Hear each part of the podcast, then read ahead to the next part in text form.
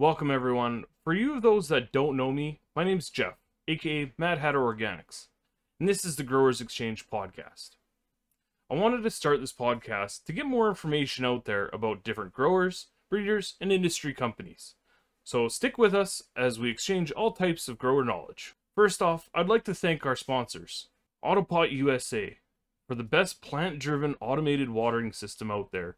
Use discount code MADHATTER10 on autopot-usa.com for 10% off your entire order. Now, let's get started with the conversation. Welcome, everybody, to the 11th episode of the Growers Exchange podcast. Again, I have another awesome guest, the man famously known for neurotoxin, supreme leader, and his peanut butter crosses. Uh, welcome to the stage, Mr. Joint Custody. How's it going, my friend? Good. How are you, man? Good, good. Thanks for. Yeah, no worries. I appreciate you jumping on kind of last minute. Uh, kind of had things planned in in the background for a while now, but yeah, finally worked out. Yeah, no doubt. yeah. So, uh, for people that don't know you, um, give us a little spiel about who you are and, uh, you know, how you're famously known for your crosses. Hey guys, my name's Joint. I'm known for being a medicinal plant breeder, and some of the strains that I'm known for is cushion orange juice, uh, neurotoxin, joints blueberry, and my supreme leader, and and countless other strains. And I've been breeding for almost 12 years now, and growing for over 15 years. Cool. Yeah.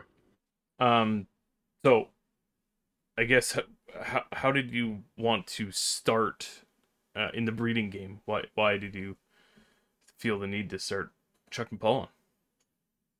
So when I cuz when I first started growing, it was incredibly difficult to get my hands on beans and know the only way you could get them is if you found them in a sack back then or you had to order them overseas.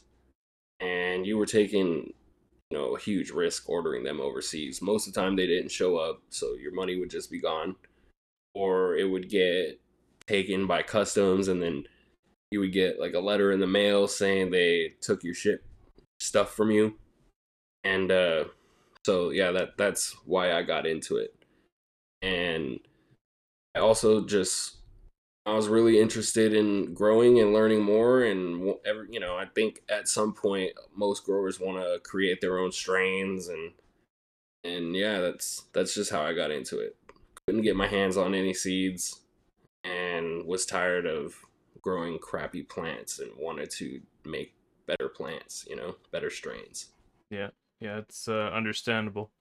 I mean, a few years back, it was definitely a lot harder to get your hands on those beans for sure. Um, Yeah, so it's crazy the difference between then and today. It's yeah, crazy difference. yeah. I mean, they're they're everywhere, and everyone's doing their pollen chucking, you know, at home breeding. I mean, I I admit it, I I've done it too. So, uh, tell tell tell us a little bit the, about the neurotoxin you got going. What uh, what kind of crosses does that entail?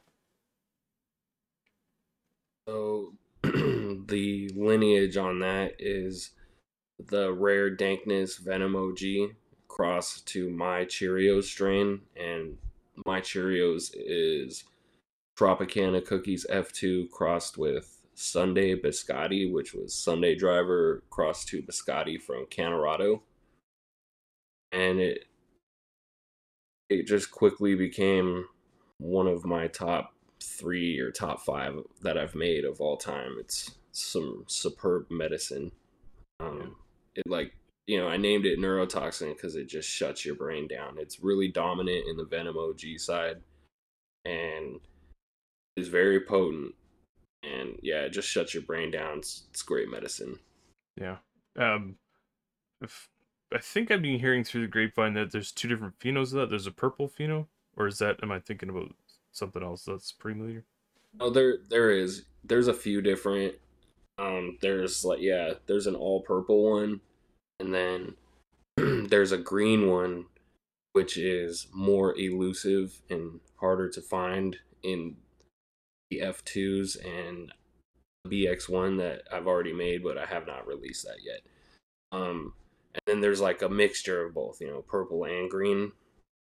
My favorite, I think, is the green one, and then my second favorite would be like the purple and green. The purple one's really nice too. It just gives off different terps. It's more like a a fruity gas terps, but the green one, the purple and green are just like pure gas, pure gas and hash. Nice, nice. Yeah, I know you. uh You're so kind to me, and you sent out a whackload of them. So, uh, I mean, I might end up popping those pretty soon. I got a two x four waiting for a couple of them.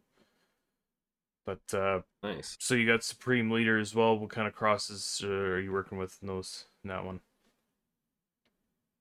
Uh, so the supreme leader was Triangle Kush crossed with uh, Alien OG, Nice. and yeah, that that was my most recent drop, and I I think I dropped like eight different new strains when I dropped that one. it's a it's a really nice cross too. It's not it's not like the neurotoxin where it's super potent and puts you down. It's like a just like a all day smoke. It's it's really good medicine though. Um, we you know I I pr- pretty much I pretty much sold out of all those almost. Everybody seems to really like them. Yeah. Yeah, with names Yeah. like Supreme Leader, you know you're gonna get some some pretty Oh, dang yeah. plants for sure. Uh, do you do you know how that came about from Captain Autoflower? yeah, yeah, I think I remember hearing about that on their podcast. Yeah, he ended up Yeah, naming it. Yeah, I you know I made that one back in like 2016, and I never released it. I just kept like growing them and checking them out and working on them. And I sent him some, and uh, he grew them out, and he called his pheno that he got the supreme leader, and I didn't even have a name for it yet. I, I didn't. I don't even think I was planning on releasing them, but uh, at the time, but he came up with the name, and I was like, oh, that's perfect. You know, it just stuck, and then inspired me to dive back into them and finish it. You know, it was like a six year process. Right. So, yeah. Yeah, I feel like I'm, I'm kind of gonna be there with my my crosses that I've been working with. Uh, it's gonna be a six year project. I really want to pop them and, and work with them, but I've got so many other beans that I that I want to do as well because I want to keep collecting the pollen and keep doing other crosses at the same time. It's just gonna be a big. That's always the problem. yeah. We always want to just grow more and more different things, you know, but it's good it's good to take your time and really do it right. You know, when I when I first started, I was just crossing. I didn't really know exactly what I was doing and I you know, I was just crossing whatever to whatever and I, I mean, I wasn't really giving any seeds out. They were just for me, but when I did it like that, they did they didn't always come out very well, you know, and and I started going on the forums and you know that time it was still like I was saying it was still like highly highly illegal. so, you know, you go on the forums and you try to learn as much as you can back then with the little tidbits of information that was floating around out there and, and then uh um yeah, you, got to take your time, do it right. So it's like a night and day difference, you know, just uh, grow them, grow all the seeds that you make. Make sure they're te- they test well, and try to do your best to make the best selections possible. You know. Yeah, totally. Um, so maybe let's let's kind of take it down the whole path of how you how you can start breeding. Um, what what do you, how do you like to do it? Um. So yeah, I'll, anything new that I grow, uh, that I'm interested in breeding with, I try to grow as many seeds of those or as many beans of those as I possibly can. um, I mean, you could you most certainly can do it in a small space, not growing that many beans, but it's better to run as many as you can possible, you know, so that you can you can look through all the different plants and see all the different characteristics characteristics and traits that they put out, uh, the good and the bad. You know, the more plants that you run, the better results you're going to have in the end in your selection process. And so I'll run as many plants as I can. Most of the time, it'll be over the course of a couple of years, too. You know, I'm, I might pop 51 run, 50 another run, or 100 one run, 50. I try to get in as many numbers as possible. And then I'll finally make my selection. And when I make my selection, I'll back it up from clone if it's a good selection. And then once I have it in the clone form, I'll run it back again. And then that's when I do all the stress testing and things like that to it to make sure it can survive and handle, you know, things that like environmental issues, light leaks, whatever. Because you know, a lot of newer growers are growing these things, and even for growers like me, it's still incredibly difficult to keep your environment perfectly dialed in, and you know, you're gonna make mistakes along the way, and plants should be able to handle that, you know. Yeah. And yeah, there, if it passes everything from clone, um, depending on what I'm doing, I might run it back a third time. But usually, if it's good on the clone that first time, then I'll breed with it. Um, it just depends on like the amount of time and space I have going at the moment. Um, I really would like to run it back third time again, but sometimes you know you just you don't have the space for that. But I'll breed with it, and then I'll still keep running it. So you know I'm just constantly running it even after I breed with it. Cool. So when you say you do like 50 to 100 plants, are you just doing them in solo cups or are you doing them like three gallon pots or what's your process? Uh, I usually I'll use uh two gallon square pots. Okay.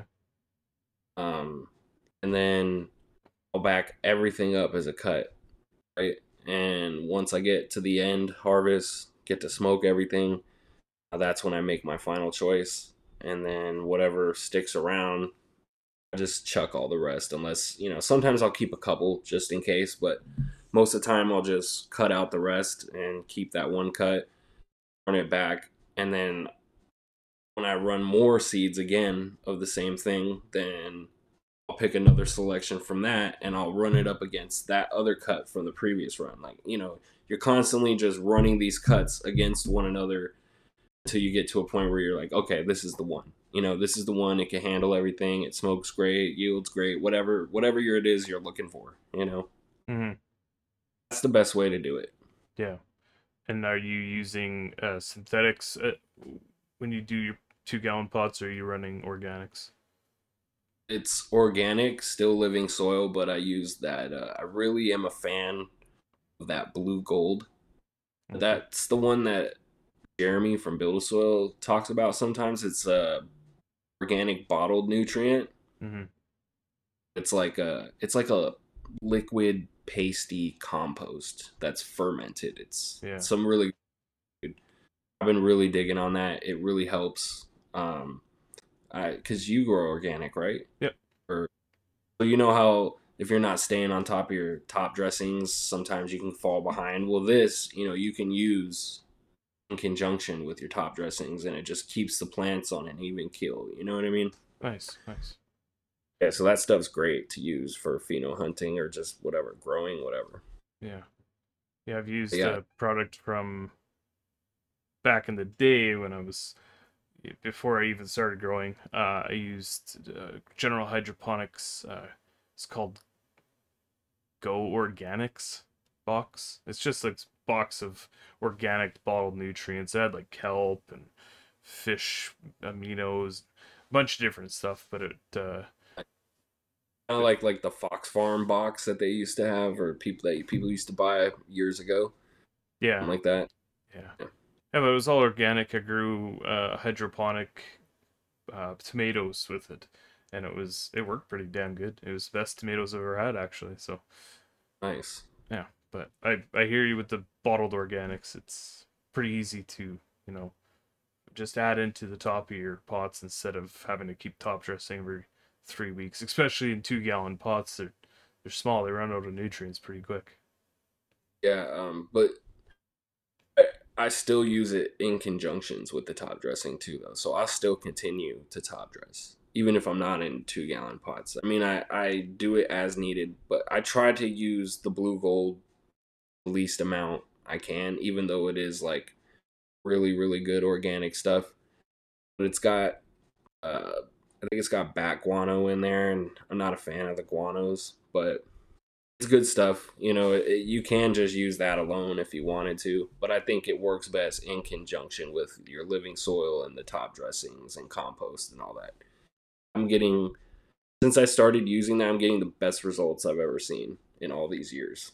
Yeah, yeah, your plants look uh, fabulous on the Instagram page there. Thanks, man. Yeah.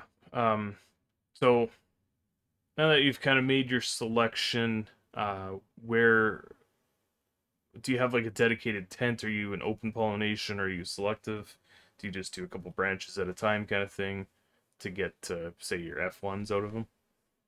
So I do a mixture of a few different things. I do have dedicated tents or even a room sometimes. Sometimes I'll pollinate a couple of branches. Sometimes I'll do the whole, you know, the whole thing. Kind of just depends on what I'm doing. You know, a lot of times what I like to do is after I make my selection, um, during that same run, if I know that's the one I'm going to use, maybe I'll pollinate a branch or two, right? And then when I said I still need to run the cutback, I'll run the seeds and the cutback at the same time, right? So I know, okay, I'm running these seeds back.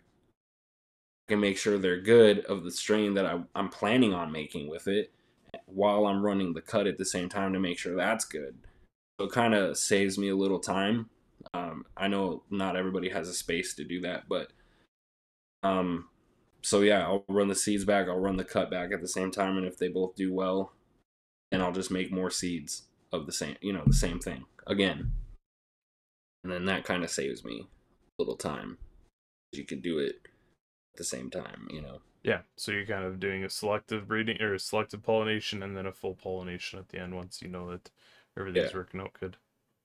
I, I normally don't like to open pollinate. Uh, not really any reason for it. I just I like to be make sure that everything is on point and I know what pollen's going where and what string. You know, you know what I mean. Yeah. So it's open pollination sometimes. You can get pollen on your clothes. You could track that into another area. You can, you know, you can confuse yourself with with things, or you can't you you can't be 100% sure of what you're making sometimes. I've had that happen to me in the beginning numerous times. Yeah, yeah, for sure. I collect all the pollen with uh, uh you can use your I saw you using your trim bin trim bin recently for all that kief. You can use that to collect pollen too. That screen works really great to filling out uh to filter out all the pollen mat or all the plant matter. And yeah, and then I just store it in the fridge or the freezer depending on the amount of time I need to store it. And then I'll go back use it with a paintbrush and paint all the pistils on everything I plan to breed with. Nice. Yeah, similar to similar to how I do it as well. Uh, I actually take parchment paper, like a wax, you know, baking paper kind of thing. I'll put it on the bottom of the uh, the bin, and then I'll put the top bin on top of it, and then I'll shake the plants over it. They'll they'll drop all the pollen down through that screen, and then you just pick up your parchment paper and you just put it right into a little vial or whatever. Yeah, that's perfect. Yeah, works works awesome. I uh, I don't have a trim bin, but I bought I bought one of those uh, micron screens that people use for like shirt making. Oh yeah, Like they make graphic shirts with it. Kind of like the ones Mr. Canucks uses. The sil- they have the silver frame when he's trimming those big ones. Yeah. they're is smaller than that. And uh, then I use a Pyrex glass dish. Then I just shake the pollen out under that and let it dry. Sometimes I'll use parchment paper too. Cool. yeah. Yeah. So, um, I mean, even just pollinating a branch or two, you can get a few hundred seeds out of it. I know I did one to a freak show of mine, and I ended up getting like some like 450 seeds out of it. So yeah, that Yeah. was just three branches. Yeah. And depending on how big the plants are, you can get you know, hundreds, Yeah. sometimes a thousand. You know, Yeah, so that's a good way for people to do it that are limited on space. You yeah, know, if they they need medicine and they're growing flower, but they want to uh, backstock the genetics, hit a couple branches or a branch. You know, Yeah. It's a good way to preserve it. yeah, exactly. Uh, it's especially when there's genetics out there that are, you know, 10, 15 bucks a bean and Super uh, expensive. super expensive, right? 150 bucks a pack, and you're just like, well, I only have the money for that one pack, and I keep wanting to grow this fire stuff. So Yeah. it's it's worth it just to you know be able to keep that male around in a separate tent and pollinate the branch or two. You'll have hundreds more, and you'll be able to save hundreds of dollars.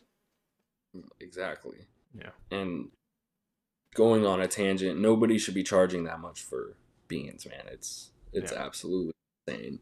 I mean, I can understand if it was like a 2023 high high times cup winner, you know what I mean? Then that's a little different, but you Yeah, know, these people produce hundreds of thousands if not millions of beans at a time and they're charging you hundreds of dollars for a cup you know 10 12 beans it's it's crazy you know i'm not not hating but it's crazy yeah. No, I hear you. I'm sure everyone else does too. All right, so uh, you've you've done your kind of pollination round. Uh, you've got your beans extracted out of them. How do you how do you extract your beans out of your buds in the first place? Do you use that? Uh, I know there's like wooden boxes that have vacuum cleaners uh, attached to them.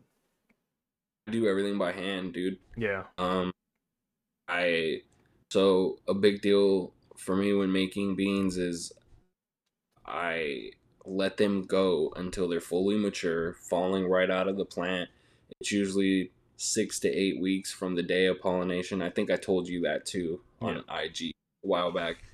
And uh and then yeah i just harvest it like normal and i sit them in like little lasagna silver lasagna trays that you get at the grocery store and i sit them out in my garage for i don't know a week or two until they're dry and then i i just shuck them by hand all of them wow, that's a lot of work.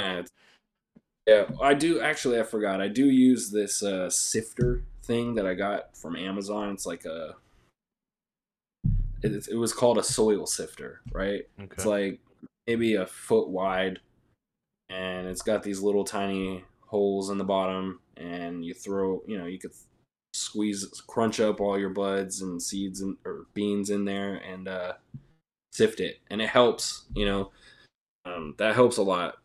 But yeah, I mostly just do everything by hand because I want to make sure that every bean that I keep is utmost quality. You know. yeah, yeah. Because sometimes you get those deformed looking seeds or white ones or whatever. You know, they're not the best. They probably won't germinate. uh, So Well, you know, sometimes you, the white ones aren't always bad, but it's from a consumer standpoint. You know, they want plump, tiger stripe. You know, the best looking being brown.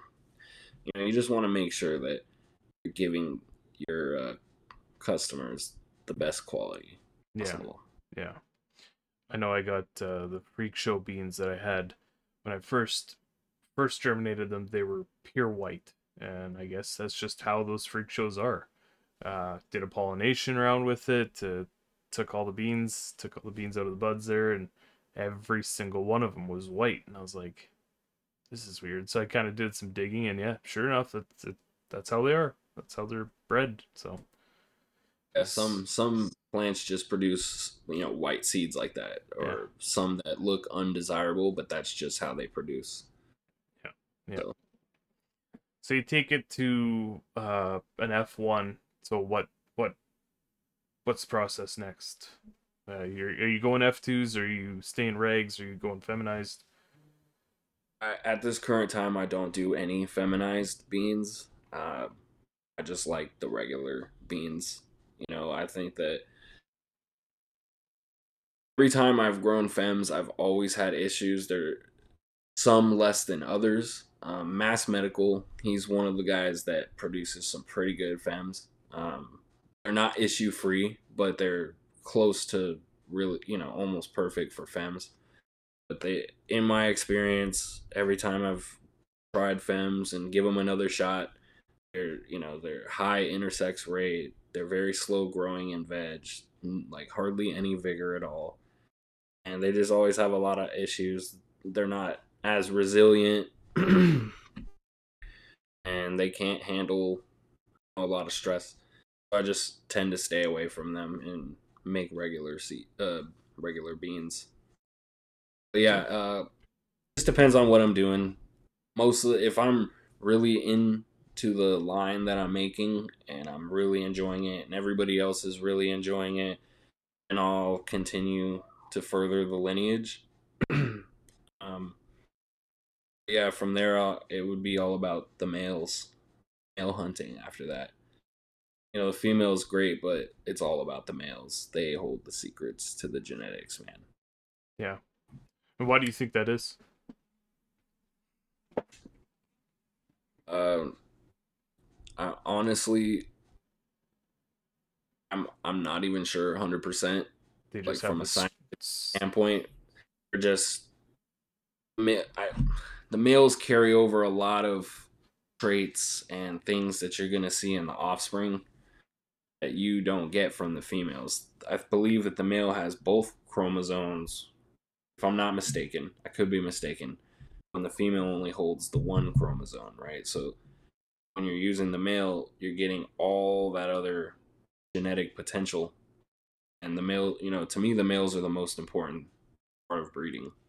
Yeah. I do I do runs where it's all males hmm. to, find, to find the best one. You find a really, really, really killer male, and you could use it for years and years and make you know some really killer lines with it. Nice. Like the yeah. neurotoxin and like some of the lines that I've mentioned in the beginning, the neurotoxin and the cushion OJ and the blueberry and anything else, you know. Yeah.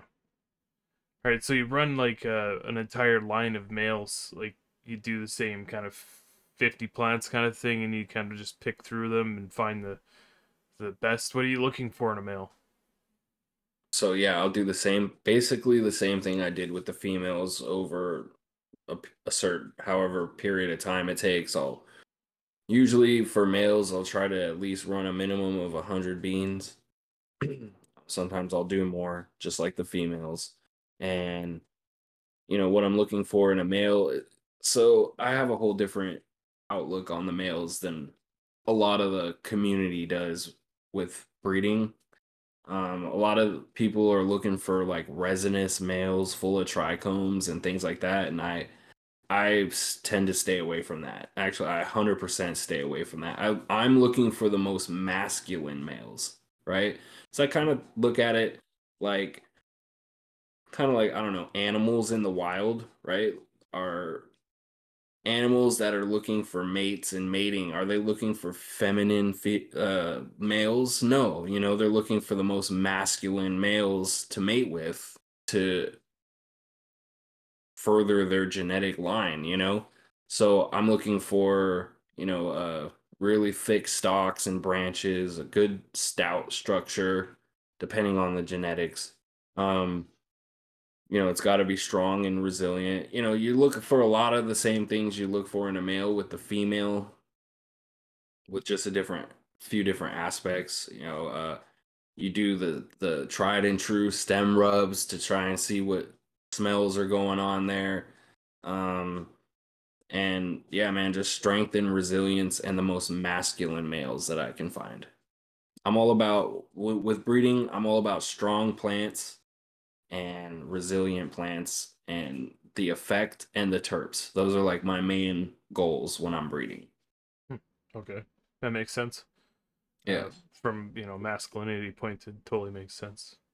Yeah, um, you know, I learned that actually. I mean, I I already subconsciously knew that. That's what I've always been doing.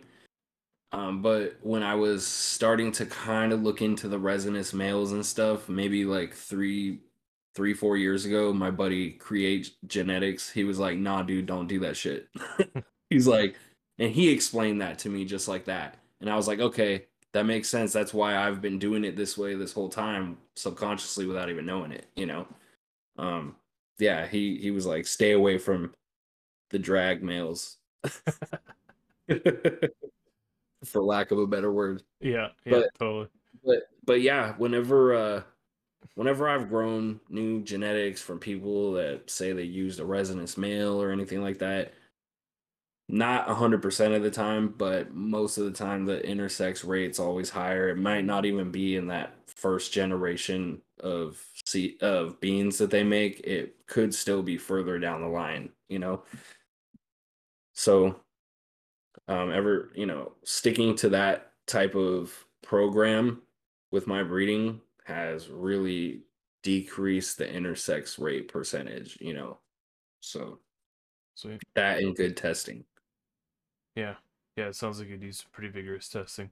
Uh, uh, I've heard that you kind of just do like a an open tent kind of thing as well. Like you allow light to leak in to stress test them as well.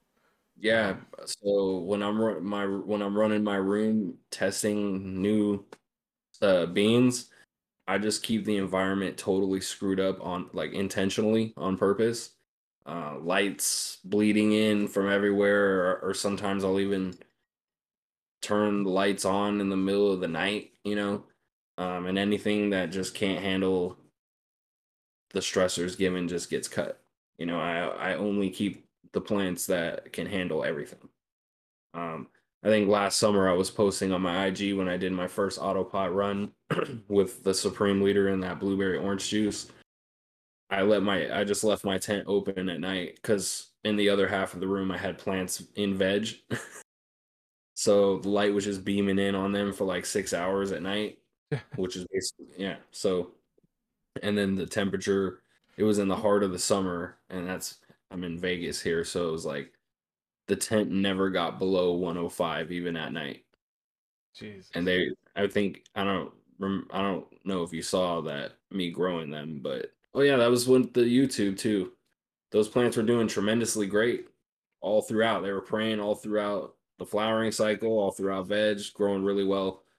And no issues man. I i cut out that one plant though because it was attracting bugs and it was only on the on the one plant so i just got rid of it Why do you it's think it was thing. only on the one plant? I think sometimes certain terpenes can attract bugs. Uh, typically, if you're getting bugs, it's usually an indication that something's wrong with the plant, you know, or usually something's wrong with the soil. The soil isn't on point and it's creating deficiencies in the plant.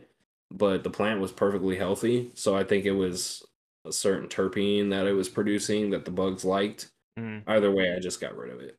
yeah. Yeah, I've heard Brix levels as well. If your Brix levels Yeah, are kind of way too low, Brix then- too. or yeah, I'm not too sure. I'm not familiar, really familiar with Brix. So I don't know if it's like on the higher end it attracts bugs or lower end it attracts bugs. But Pretty sure it's the higher end when it's more sugary oh, okay, that that attracts them. So they start leaching the stalks and stems like you know like sap. You know, yeah, yeah, yeah, makes sense. Could be I guess- high Brix I guess then. low. I guess both. You know, because then a low Brix level could potentially cause a deficiency, which would weaken the plant and then attract bugs. You know, I guess it could be both. You know, Yeah. just depends on the situation. Yeah, I'm just kind of going off of what I've heard from somebody else. I don't know anything about Brix, so Yeah, I I really don't know too much about it. I haven't done too much research into it. Just basic knowledge that probably most people have. Yeah, yeah. Um, but yeah, I don't do bugs, man. no, I don't think uh, anybody does bugs. I do beneficial bugs Well, for yeah, but IPM, but, I don't do uh, yeah for, spider for like and all.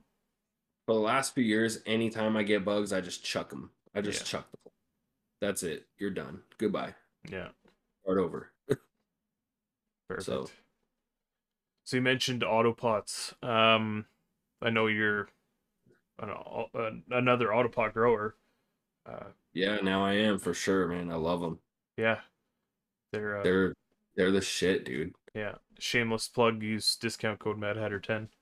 Hey, there you go. Um, but yeah, So the autopots, man, they're like a they're like a dream come true, man. You get you get like hydro style vigor and yields while being able to maintain an organic medium and still grow organically like the way I normally would with living soil. It's the best of both worlds. I'm like the yields I'm getting now are they're crazy compared to what I used to get for the size pot and the space, you know what I mean? yeah. uh, that that last run that I did. Well, my not the last one, but that that was my first run in autopots. That that last grow I did, where I cut the plant out because of the bugs. Those three plants I still yielded just shy of a pound, oh, fifteen point six ounces. Jeez. Nice. I've never, you know, three plants in six gallon pots. I've never hit, you know, numbers like that, dude. Right. It's crazy. Yeah, said- Usually, I have to, I usually have to grow in like a ten gallon or plus size pot to get those types of yields. Yeah, yeah, totally. Uh, you said you were growing organically in those as well. Yep. Yeah. I'm just running uh pure RO through the res. That's it. I don't put anything else in there. And then once every month I top dress, and then once every two weeks I'll use the blue gold in a top feeding, top watering. Yeah. And I know I remember Captain mentioning he likes to try and keep the tops of his soil wet in the autopots. I don't like to do that. I just I just water them once every two weeks on top with the feed. Um, I think that can attract bugs because it's you know you're getting all that moisture from the bottom, and then if you're watering on top too all the time, I think that's why um, he's getting fungus gnats and people are getting a lot of fungus gnats. I haven't battled fungus gnats in years.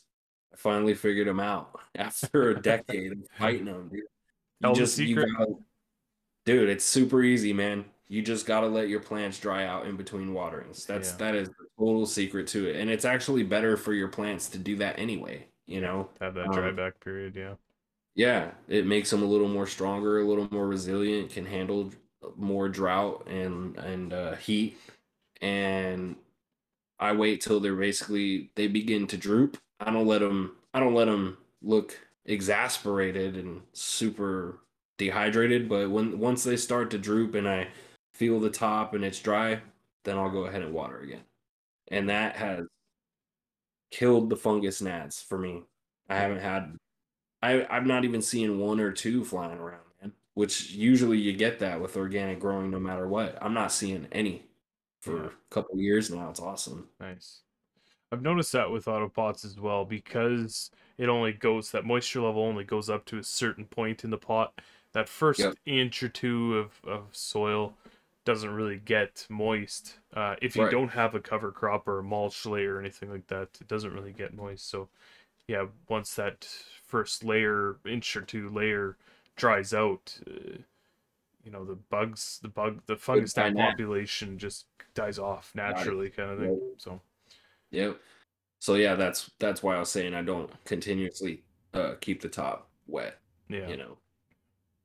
Yeah, I like that- to add that top dressing and a little bit of a like a compost layer, but I also add uh, a like a half inch layer, maybe three quarter inch layer of rice hulls on top of a mulch layer, just That's be, what I do. too. just to be able to keep that moisture level up a little bit higher.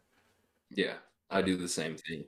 And then uh neem seed meal, man, that stuff's great too. Using it a part of your top dressings that really helps keep them away too because they do not like neem seed meal. Like you know how neem really has that crazy smell to it. Bugs hate it. So you implement that into your top dressings, like or in veg, you know, that's when it's most beneficial. You could still use it in flower, but in veg or even globally in your living soil, because that's that's a like a part of like Coots soil recipe is neem seed meal Yeah, and a lot of growers use that. Um, that really that and the uh the dry back period just eliminates most bugs. yeah, yeah. Another amendment you can use for a pest deterrent is uh, insect frass. It's got Yeah. that uh, that really nasty potent smell that uh, just deters pests. Uh, I saw you just bought a crap load of that, right? yeah, Truckload. yeah. I Uh, I bought I bought six truckloads. Holy cow! What are you doing with all that? Uh, I'm gonna just start off uh, an amendment company, I guess. Let's start off slow and Oh, yeah, yeah. I I couldn't pass up the opportunity. It was uh, it was there and available at a very very cheap price, so I snatched it up. And uh, one of the ladies that I had on the podcast earlier, Trad uh, Roxanne from Trad Worm Industries, um, I reached out to her. I said, "Hey, you want to get in business?" She says, "I said I have 130 tons of frass." She's like, "No way!" She just got like super stoked about it. She's like, "Bring it out. We're storing it at my place. We're doing this." I said, "Okay, all right, let's do it." That's awesome, dude. Yeah. So Well, maybe maybe when we're done, I'll I'll buy some from you, man, because I, I just ran out of frass. So yeah, I, I have to get labeling and packaging. I'm getting microbial testing done right now. I'm getting nutrient value testing, kind of application rates, and it's going to be a little bit of a process for the first little while, but uh, it's going to be exciting. I'm going to start off with That's awesome, and and kind of collaborate with her worm castings as well. It should be pretty fun.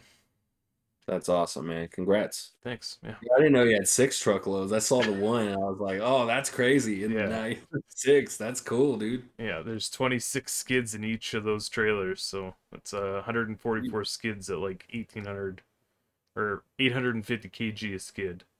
So it's like Nice. yeah, around 130 tons give or take. So That's crazy. it's a lot.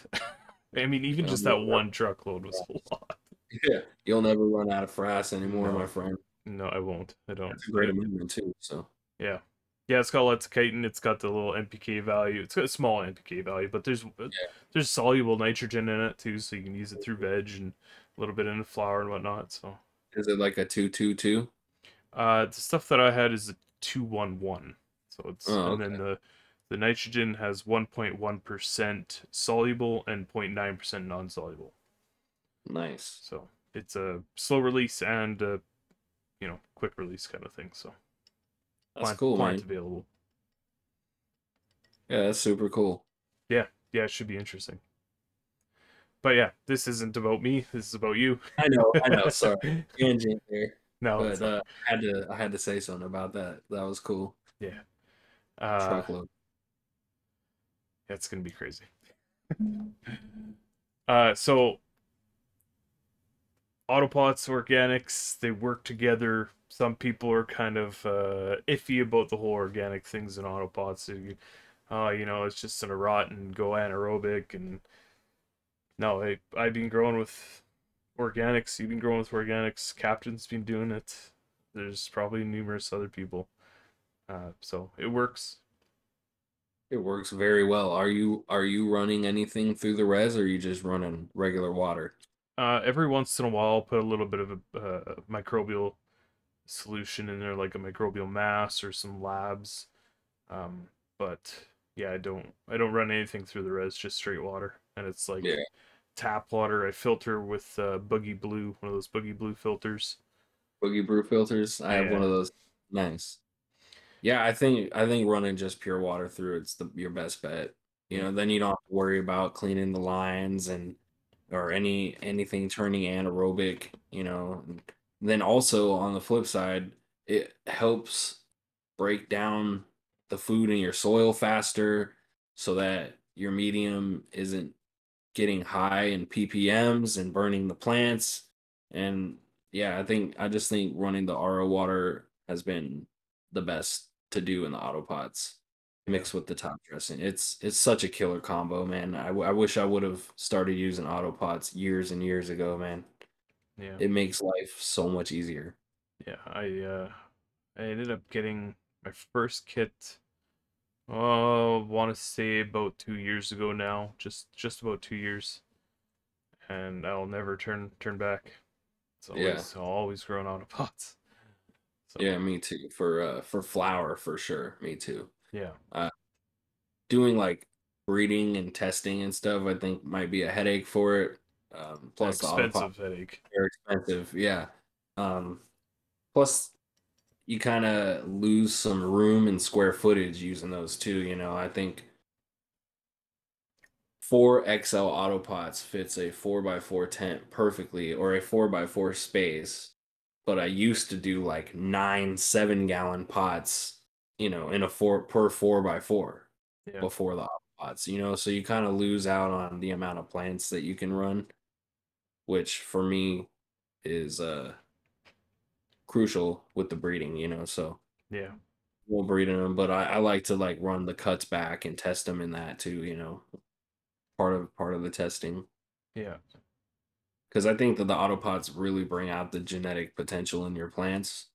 Because the only, I mean, a huge limiting factor is water, you know. And since using the autopots, I've learned there's just no way you can hand water your plants as much as they actually need or they're actually drinking. You know what I mean? Yeah. And so looking back on my grows before the autopots, I realized, dude, I was not watering them as nearly as much as they needed, and that could be the cause of some of the issues I was having without knowing it, you know?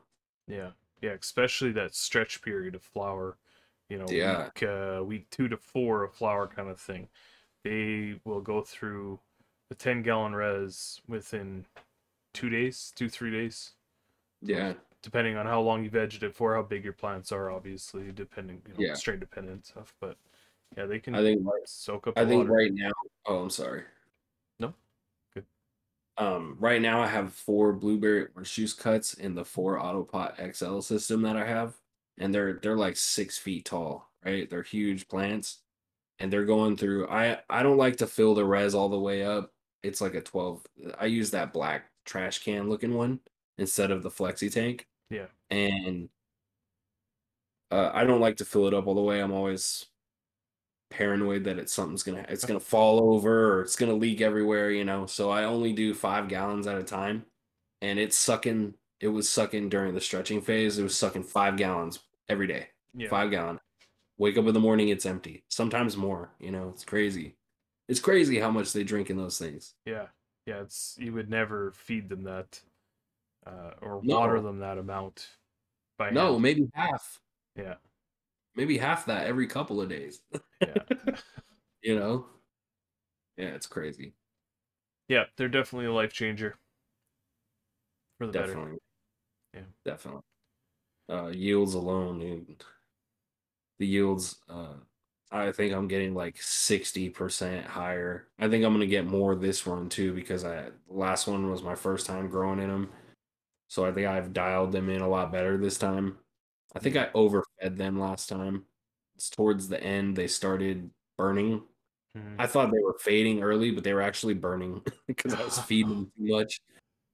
Um, but I got it dialed perfect this time. Everything's been perfect, and I think I'm gonna even get much higher yields than I did last time.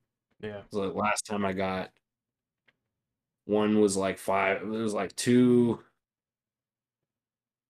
It was like three five ounce plants, and one was like five and a half.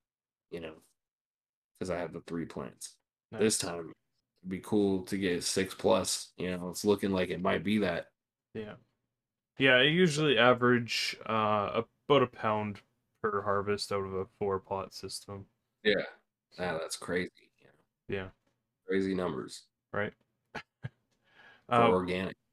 what kind of what kind of soil uh, organic amendments? What what what's your mixture like?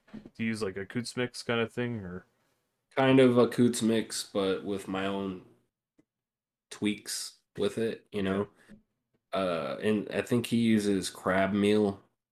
I like to use crustacean meal. I mean, it's basically the same thing, but Yeah. and then I like to add the frass, and I I still like the neem. The neem is critical, and the kelp, and sometimes I'll even add some of the craft blend from Build a Soil if I'm feeling lazy. You know, the craft blend's nice. Um, but yeah, it's pretty it's pretty much like a Coots mix, only I don't do 30 30 30. I do 60 30 10. Basically, I do like 60% peat, 30% compost or wait a minute. I do I'm thinking for every 10 gallons of soil I make, I do 6 gallons of peat, 3 gallons of aeration, and then like one and a half gallons of compost and castings mix. So that's 60 30 10. Yeah, I was right the first time. Yeah. And then for amendments, I do like basically the coots, I think it's four cups of minerals per cubic foot, you know, and then two cups of food. You could sp- you could use any food you want, really, but it's got to equal out to the two cups, and any minerals you want, it's got to equal out to the four cups. So it's pretty much what I do. Okay. It's kind of kind of similar to what I do as well. Use the same kind of coots mix, the 30 30 30 mix. So Yeah.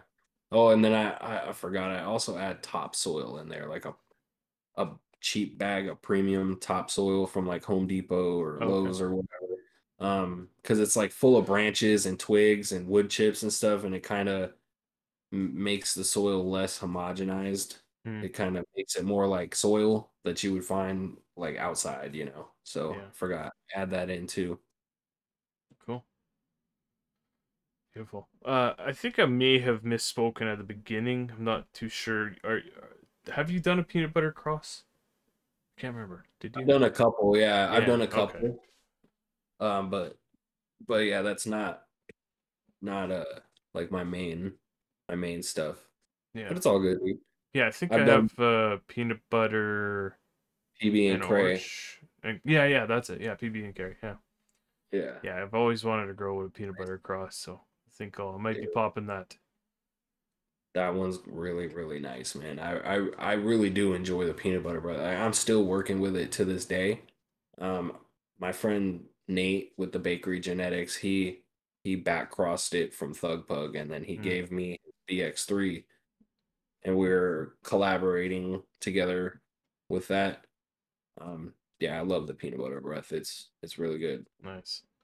I actually just picked up some uh, Thug Pug unicorn poop, so maybe Oh, I'll nice. maybe I'll do That's- some crossing with that as well.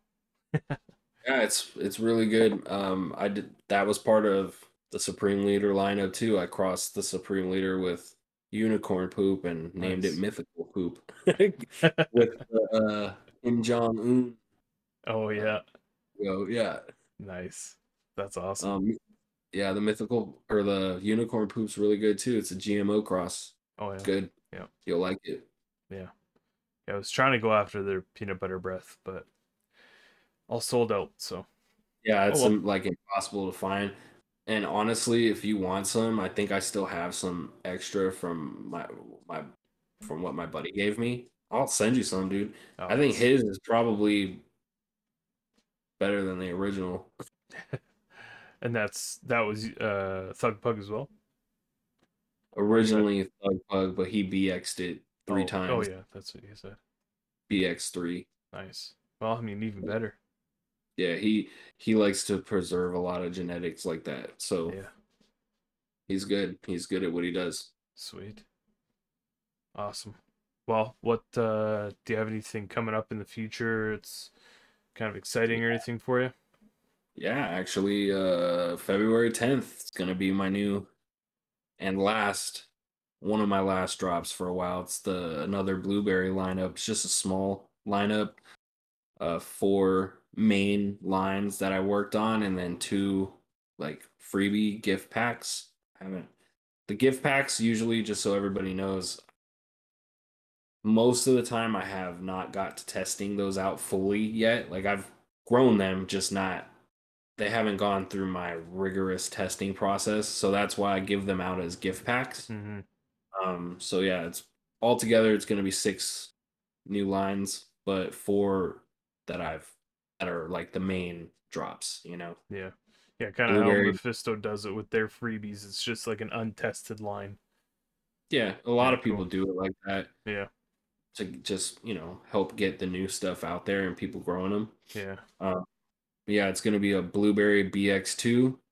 Um, I was at F4 and I really enjoyed that line. It was really good. It just didn't quite it didn't quite come out the way I had hoped, so I went back to the F3 and then BX that.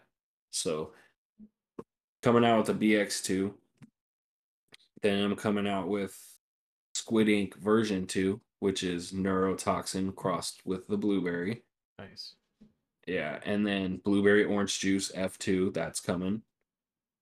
And then the other one was blueberry sour punch, which is blueberry uh, Pebbles Punch crossed to my blueberry Pebbles Punch from Create, That's which is really good too. Yeah, those are the four main ones.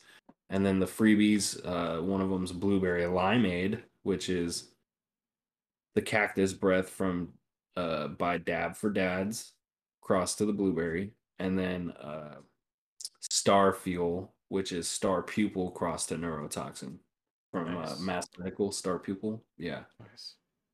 I can already So- hear the the people screaming for all that stuff. I know Mac, Mac Attack, and Rev, and Johnny, and uh, Kotz. Uh, you know, they're all kind of they've all been talking about your blueberry strains, so I'm sure they're gonna be all over that.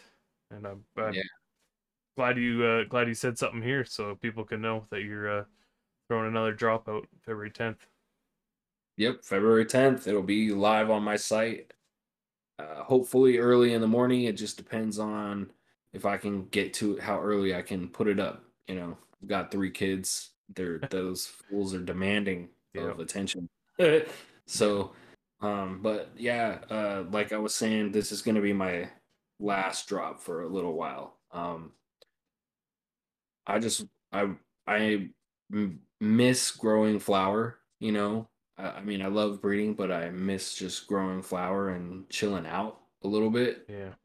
Um, so I want to take a break and grow some flower for a while and do some more intensive pheno hunting. You know, that's why I'm growing the flowers just to check more and more seeds and stuff. Um, but Mass Medical sent me his pre 98 Bubba Kush cut Nice. and I've been trying to get my hands on the real, the legit Bubba Kush cut like that for many years, and he sent it to me uh towards the end of last year, nice. and so yeah, I'm taking a break, and I'm just gonna be focused on BXing that into regular seed form.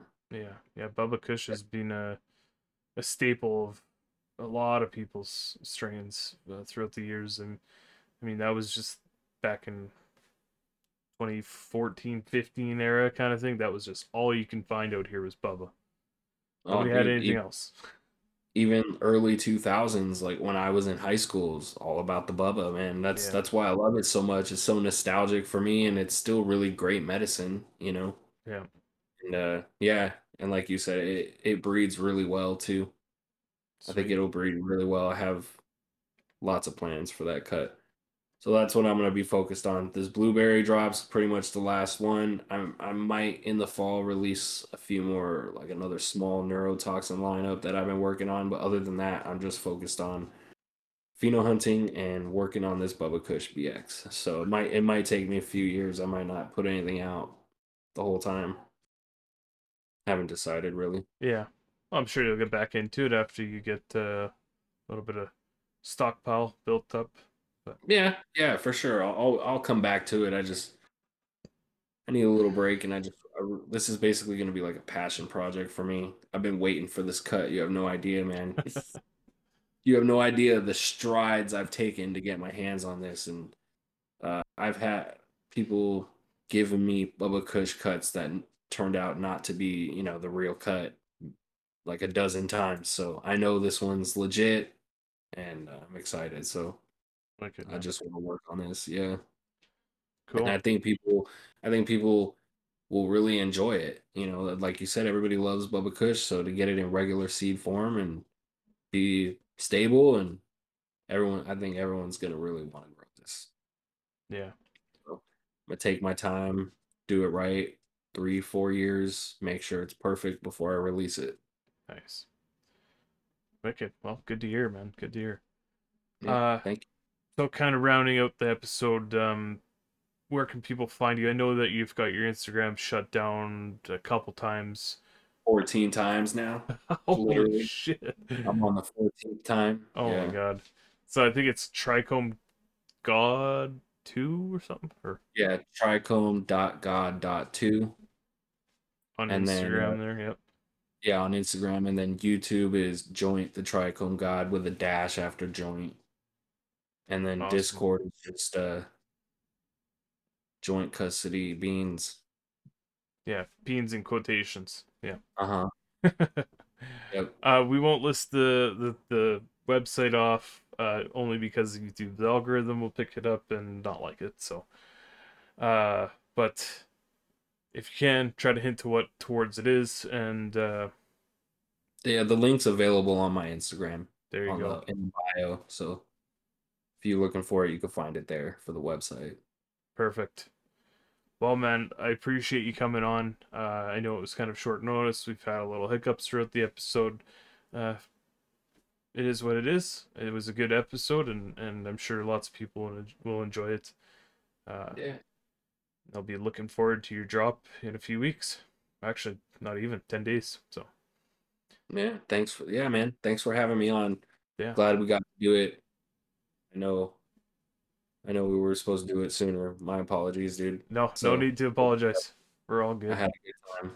Should do it again sometime. Yep, for sure. Once uh maybe once you start picking up uh working your new new line, we'll uh, get you back on and we'll chat about it. and See where you're at with it.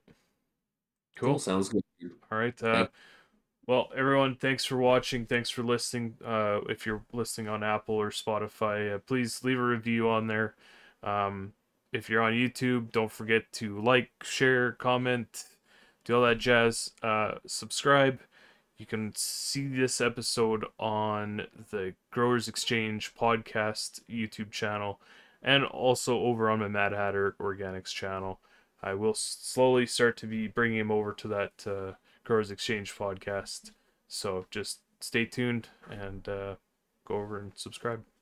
But uh, yeah, until next time, guys, have a good night. Peace.